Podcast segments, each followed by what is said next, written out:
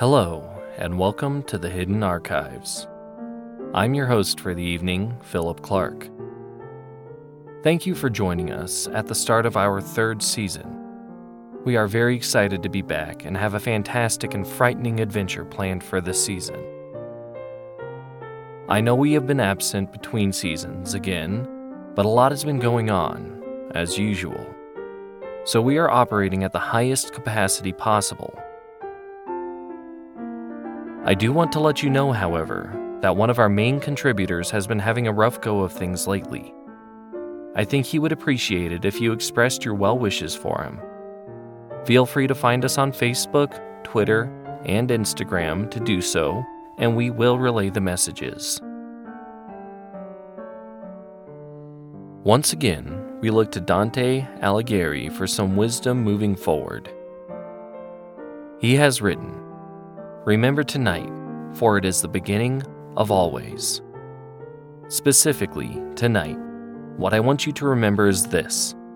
If you choose to enter the hidden archives, if you choose to study the tomes, if you choose to take this journey with me, you do so at your own risk. Profanity and disturbing content will follow. This is your warning. In this evening's presentation, we are introduced to a woman who has entered into a wager of sorts.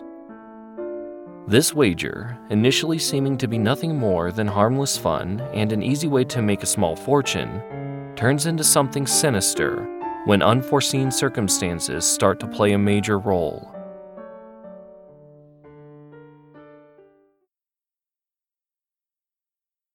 Have you ever seen that old Twilight Zone episode titled The Silence? If not, or if you don't know the episode titles, I'll explain the plot very briefly. The protagonist of the story is a guy who's a member of some elitist gentlemen's club. Fairly young guy socializing with a bunch of rich old farts. Incidentally, he's a bit of a motor mouth, just can't stop talking and annoying the other members with his incessant chatter. Eventually, one member of the club has decided he has had enough and only wishes for some silence. So he bets the young chatterbox that he can't go one year without talking offers him 500K to stay locked in a controlled room. At the end of the year, if he has remained silent, the kid gets the money. Well, long story short, the young dude wins the bet. However, the old guy reveals that he never had the money to back it. It's at this point that we find out, before the kid was locked in the room for the bet, he had his own vocal cords cut because he knew he would lose if he didn't do something drastic like that. Thing is, he really needed the money, so he was dead set on winning no matter what. Some fucked up shit, right? Well, maybe. Still, though, my friend saw something of myself in that story. You see, I'm a really social individual. I wouldn't say that I'm popular or anything, but I can't seem to go a single day without trying to make a new friend, making small talk with the old lady at the bus stop, or getting into a philosophical discussion with the coffee shop barista. You get the idea. I'm just in my element, at the top of my game when I'm interacting with other people. Social interaction is like a drug to me. So much so, in fact, that it started to have some of the same negative consequences as drugs. For example, my job performance took a hit because I never clocked in on time. I was always stuck talking to some poor sap that also ended up being late because of me. I have a tendency to trash fragile friendships because I have no boundaries on what may or may not be socially acceptable to discuss. No, nothing like that. It's usually something political. I mean, I'm not a creep. But I think you get the idea. I have to be around people. I need my voice to be heard, and I ask too many questions. So, what does some old sci fi horror show have to do with this? Simple. The previously mentioned episode was the inspiration for a very similar bet, a dare really, that my friends challenged me to. It all started when we were hanging out watching old movies and television, as we did at least once a week, when that cursed episode came on. I had recently lost my job due to my regular tardiness with clocking in and not getting reports and projects turned in on time. I did have some money saved up, and I wasn't in a bad way, but I was still kind of sour about the whole thing.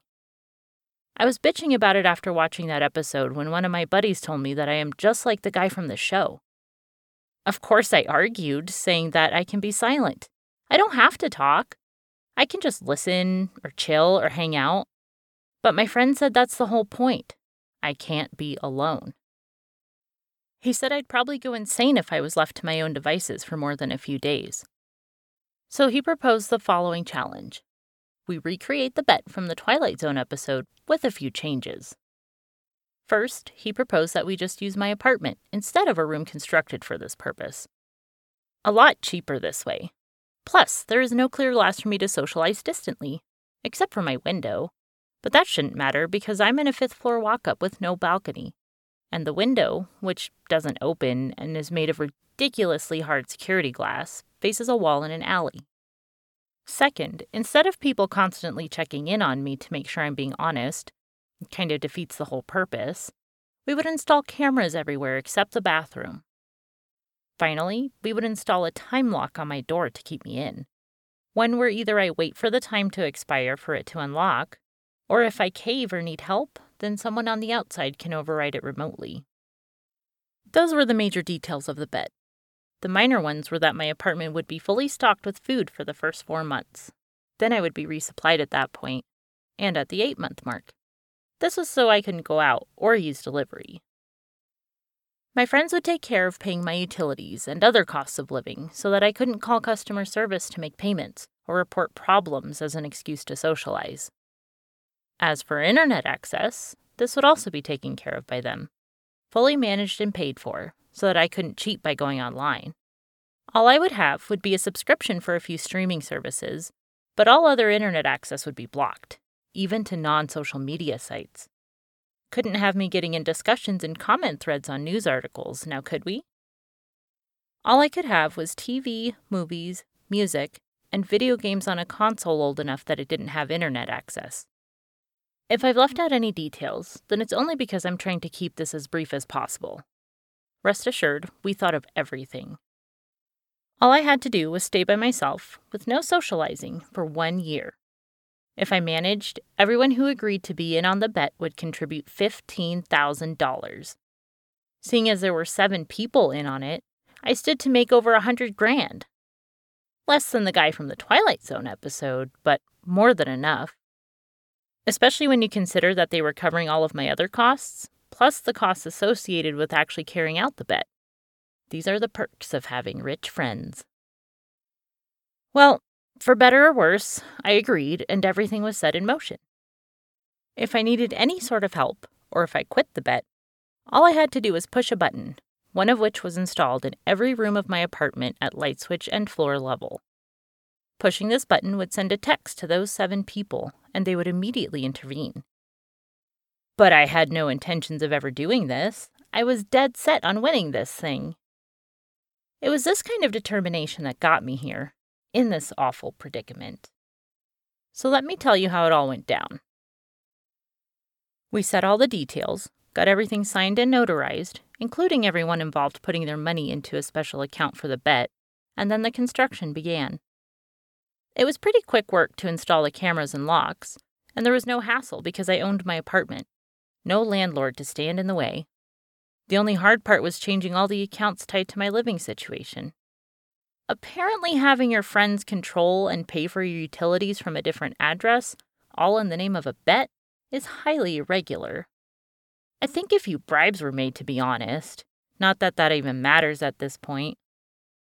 It took about two weeks to settle everything, and then for all eight of us to be convinced that this wasn't a horrible idea.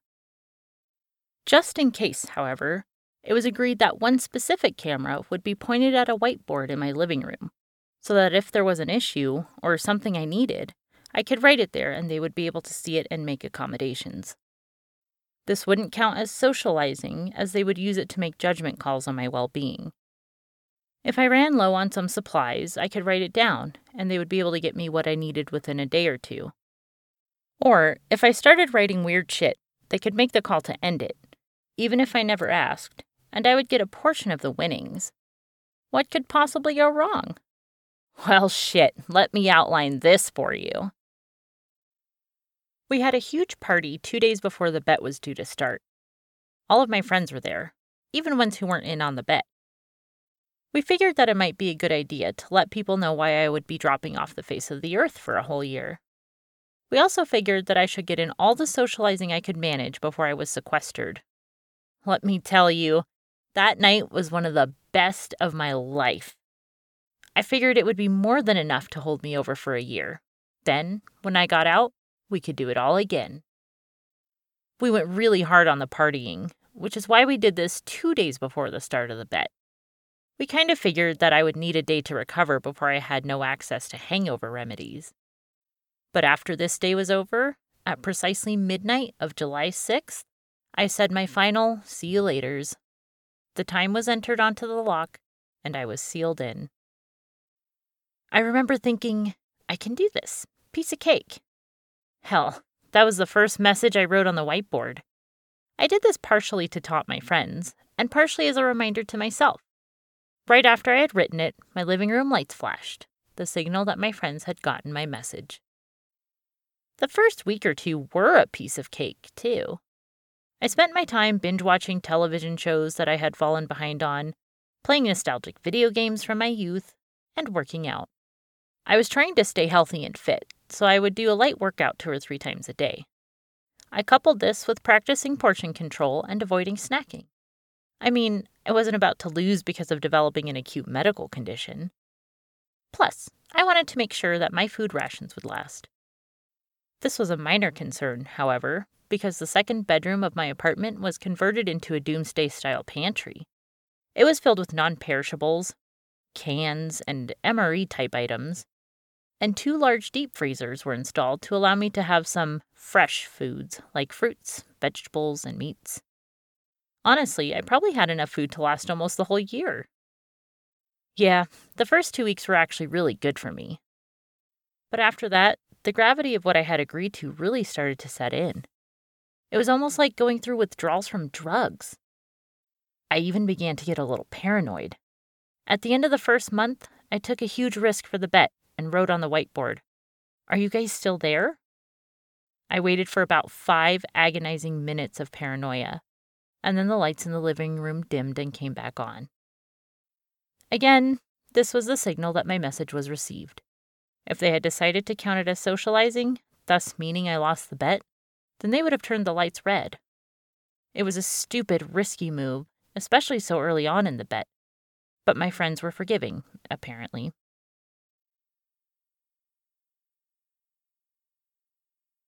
The second month. After almost panicking my way out of over a hundred grand, I decided to be more careful. I decided this next month would be a month of growth for me. I'd cut back on television and video games, and instead I would meditate, read, and journal. I even erased the previous message of, I can do this, piece of cake, on my whiteboard, and wrote a new reminder to myself. I must get to know myself. There was no light flash this time, but that didn't matter. It was a message to myself. It was true. And it was the start of my quote of the month. I will say, I really did start to thrive in that second month. I realized things about myself, built a new inner strength, and started to finally feel peace in solitude. It was eye opening. I wondered if I would ever be the same after this experiment, or if I would come out on the other side as a new, more actualized individual. It was actually amazing, and something I do not regret in the slightest. This was a month of true personal development. The third month. I went into the third month as a new woman. Something deep inside me had changed in a profound way, and this gave me a stronger resolve than ever to see this bet through. However, I was still looking forward to my impending resupply at the end of the fourth month.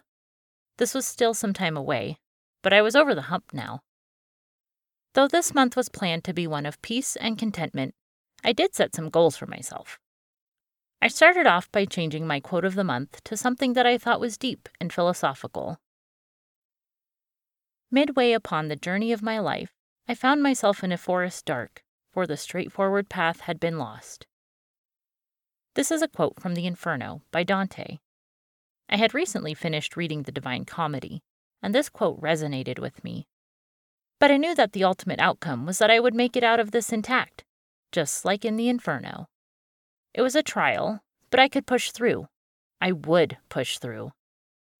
I hadn't written anything on the whiteboard since the last quote of the month.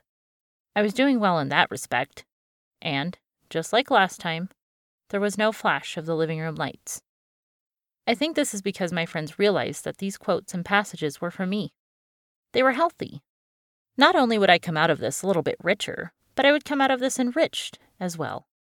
All in all, I stood with everything to gain and nothing to lose. Or so I thought. The fourth month. Just as I figured, the third month went easy. I was living on cloud nine. I couldn't be stopped.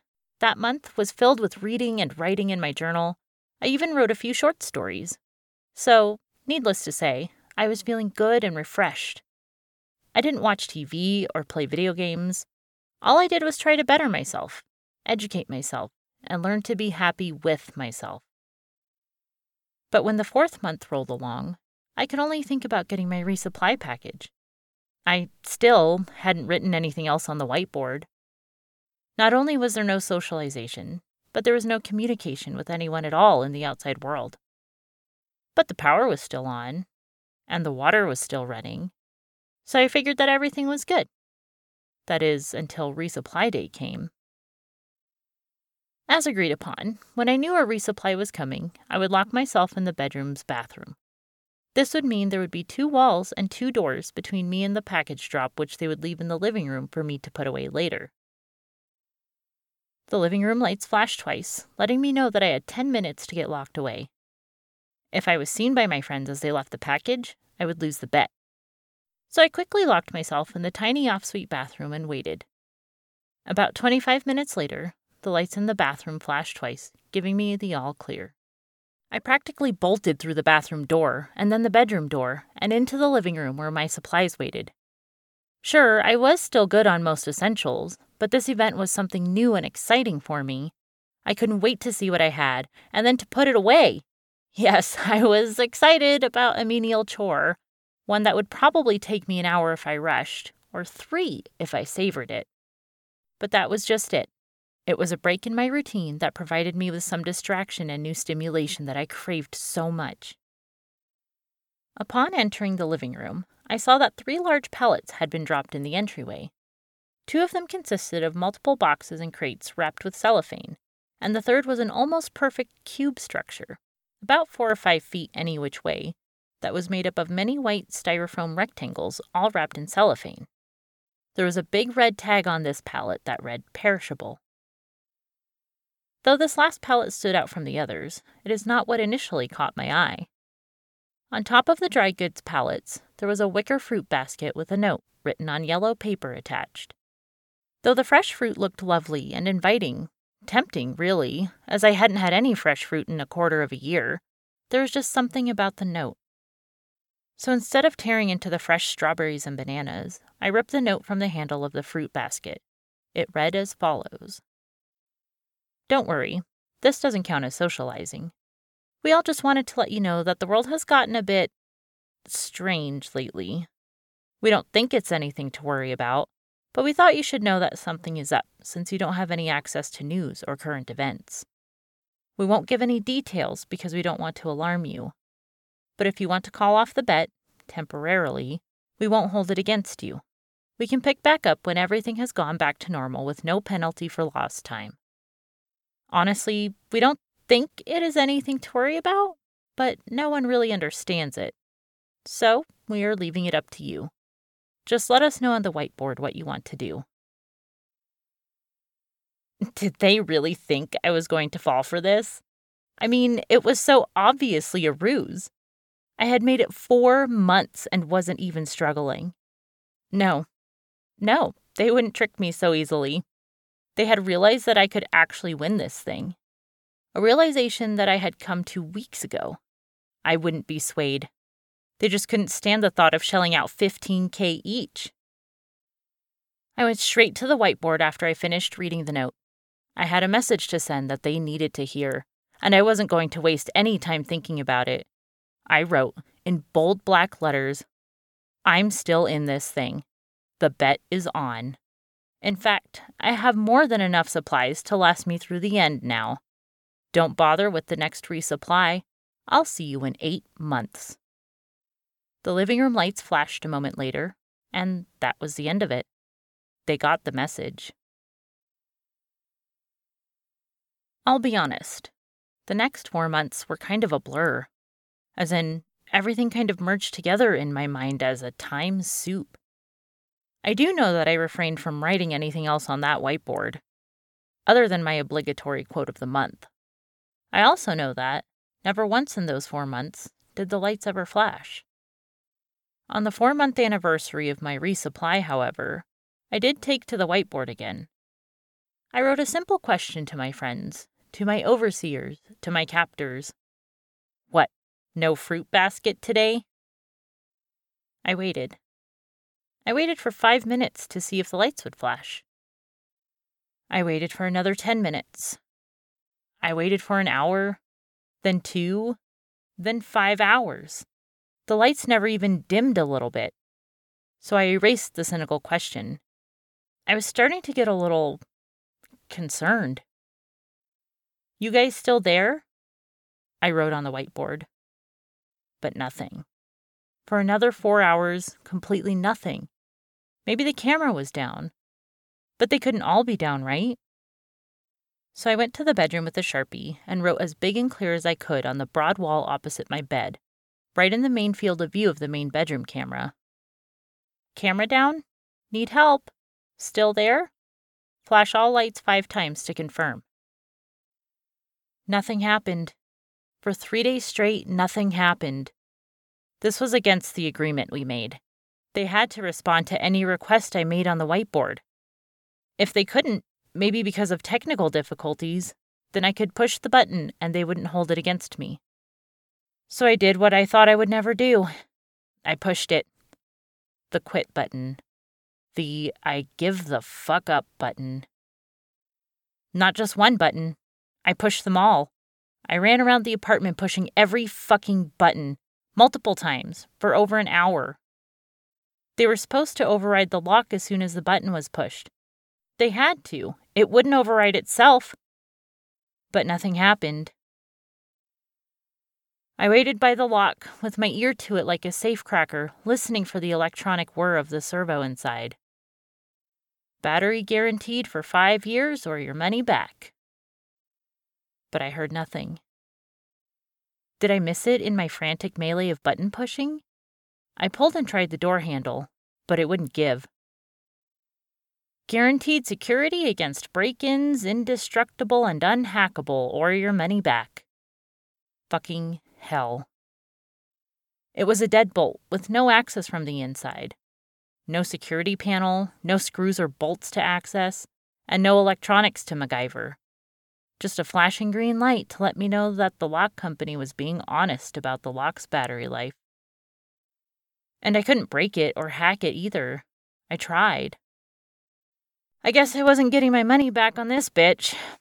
Well, I guess my rich friends weren't getting their money back.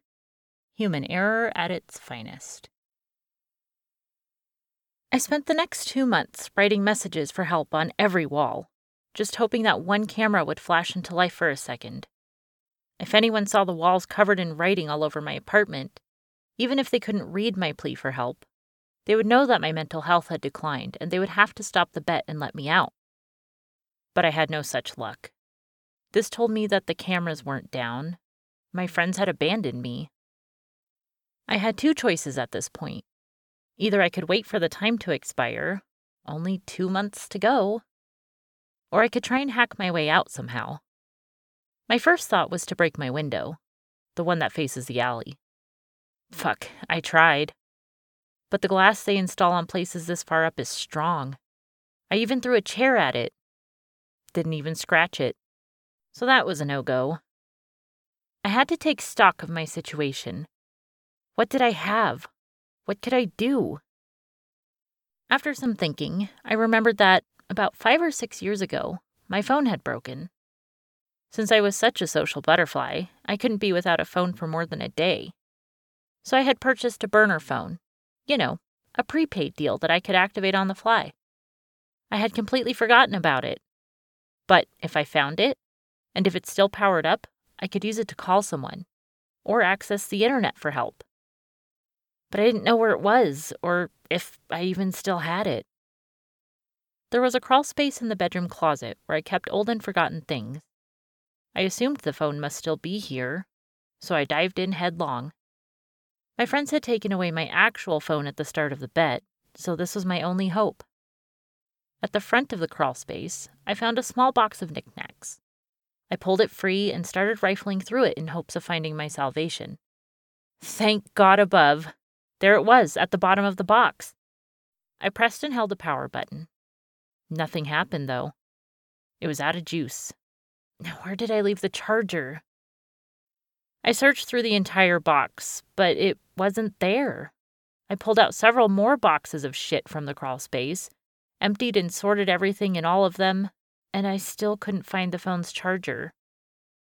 The damn charger was specific to the cheap off brand phone, so I couldn't just use a USB of any sort that I might have laying around.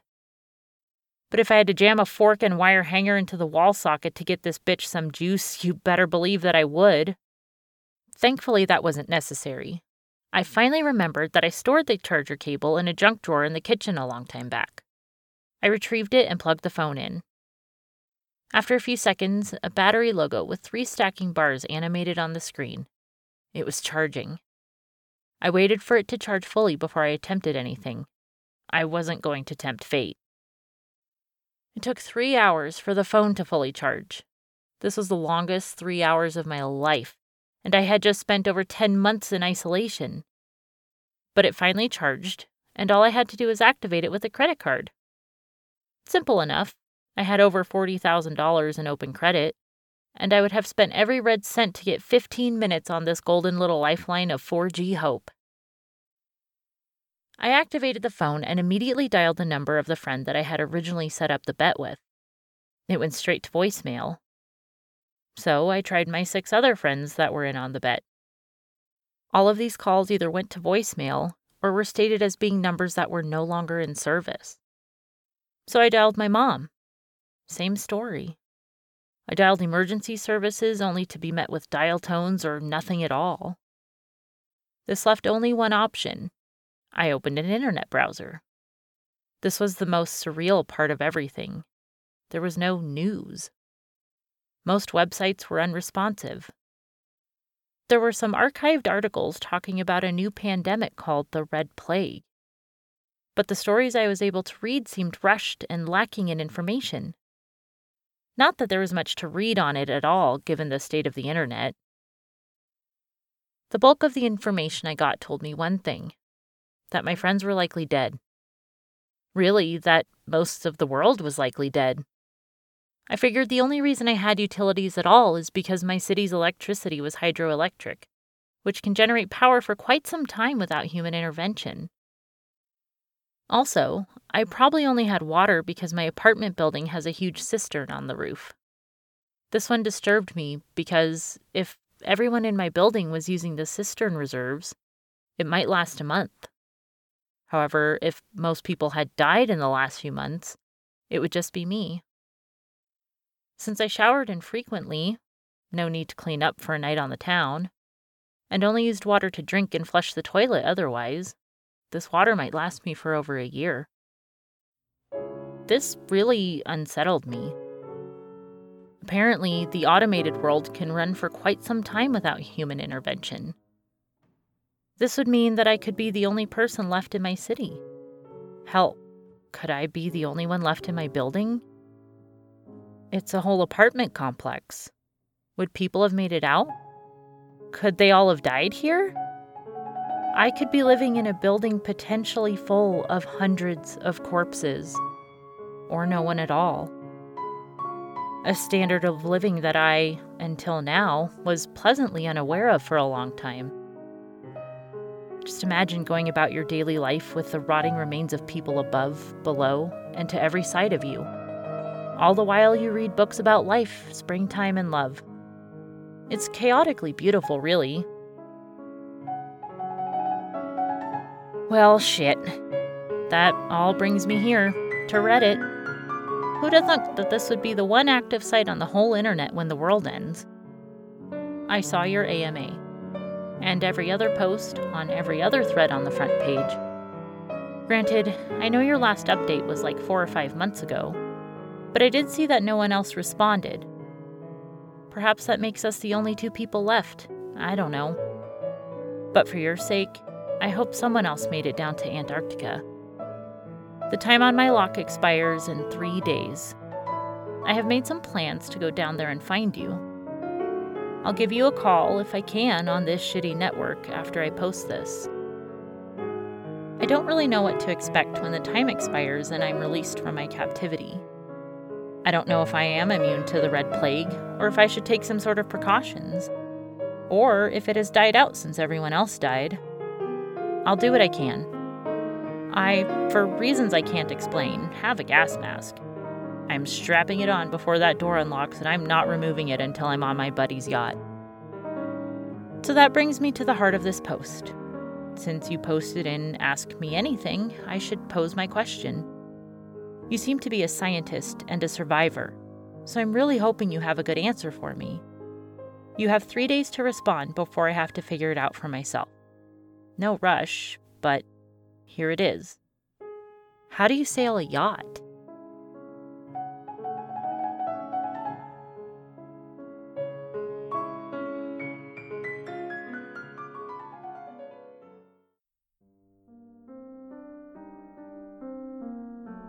You know, we're not the only horror story podcast that makes overt references to Reddit.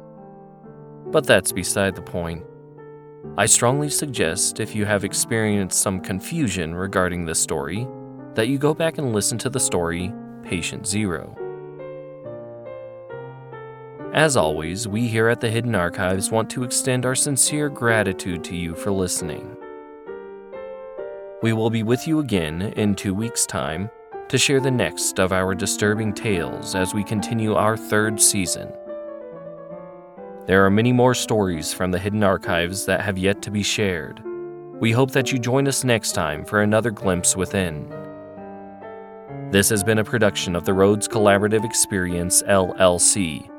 Please no reproduction, duplication, or bastardization of any content without written consent from RCX or its partners ex animo, ex tempus, and archivum.